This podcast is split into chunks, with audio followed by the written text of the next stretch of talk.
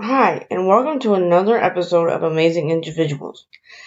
Today, I will be interviewing Jasmine Sharif, who I met during the 50th anniversary Special Olympics a couple years ago, and who is from Pakistan.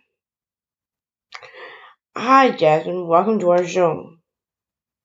Um, so why don't you tell? Why don't you start by saying you know a little bit where you're from and how long you've been involved with Special Olympics? Okay. Hi, my name is Jasmine, and I am from Special Olympics Pakistan. I have been involved with Special Olympics since 15 years ago. As a Right. And then, what sports do you compete in? I uh, I do swimming. So far, swimming. Yes. Okay. And then, what is it like to be a woman with an intellectual disability and living in Pakistan? Being a woman and living in, in Pakistan is that I do feel a little bit strange because people they usually ask me questions that you don't look special. Why are you saying it? But I try to explain to them that no, I am. My disability is Sotos syndrome. You can Google it. So it's pretty hard for me. Yeah. Okay. Then, um, can you tell our listeners some of the challenges you face? Okay, so there are some challenges. So, like, I'm quite tall.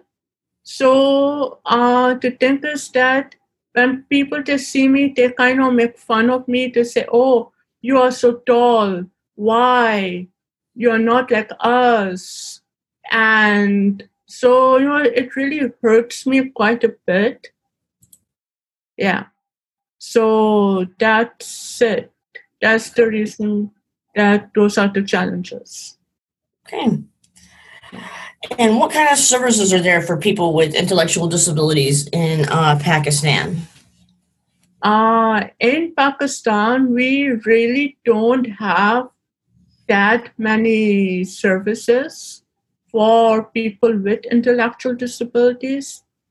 So we just have Special Olympics Pakistan with us. And then there's another NGO called uh, Karachi Down Syndrome. Those are for Down syndrome athletes or kids. So we do have some NGOs which does work for uh, for special needs. That's good. Yeah. Mm, And how did you get to be on the Global Council for, or I'm sorry, Global Congress for Special Olympics? Yeah, so basically that's quite interesting question. So I always had a dream of fighting for athletes from all over the world and not only of my region. So I kind of I always had a dream and then suddenly it came true in 2017. I had gotten an email from Dr. Tao saying that congrats, you are selected for three years in the Global Athlete Input Council. And then I was really happy that finally my dream, which I had, it finally came true. So then, like that. So that's how, yeah. Oh, that's good. Um, you have kind of the same hopes and dreams I have. So, Uh, um, yeah. So, what types of things do you do on the um, Global Con- Congress? So on the council, we usually just talk like we have to be connected with the board of directors. And so at the same time, we kind of just talk about different issues on different topics. Yeah. Oh, that's good.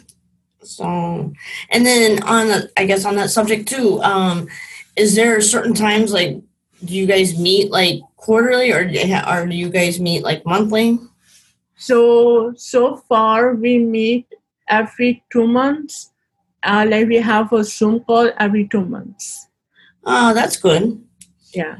Um, uh, what would you like to see in the future for people, and especially women like us uh, that have intellectual disabilities?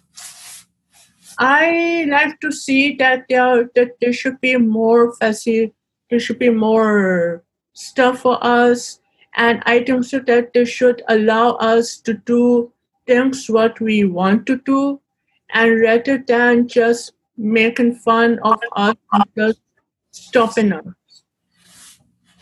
I agree. I definitely agree. So, um, if you could give any any advice to people with uh, intellectual disabilities, what would it be? I would say never give up your dreams. Always fulfill. Always believe that you can do it, and one day it will come true. All right. Well, thank you for you know being on my podcast and vlog today. I appreciate it. So. Thank you.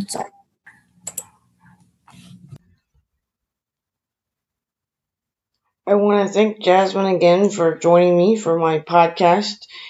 And I just want to remind people that even though people might have intellectual disabilities, they can do anything they want to just with a little bit of help. So next time you see somebody or encounter somebody with an intellectual disability, please don't shrug them off, just give them a chance.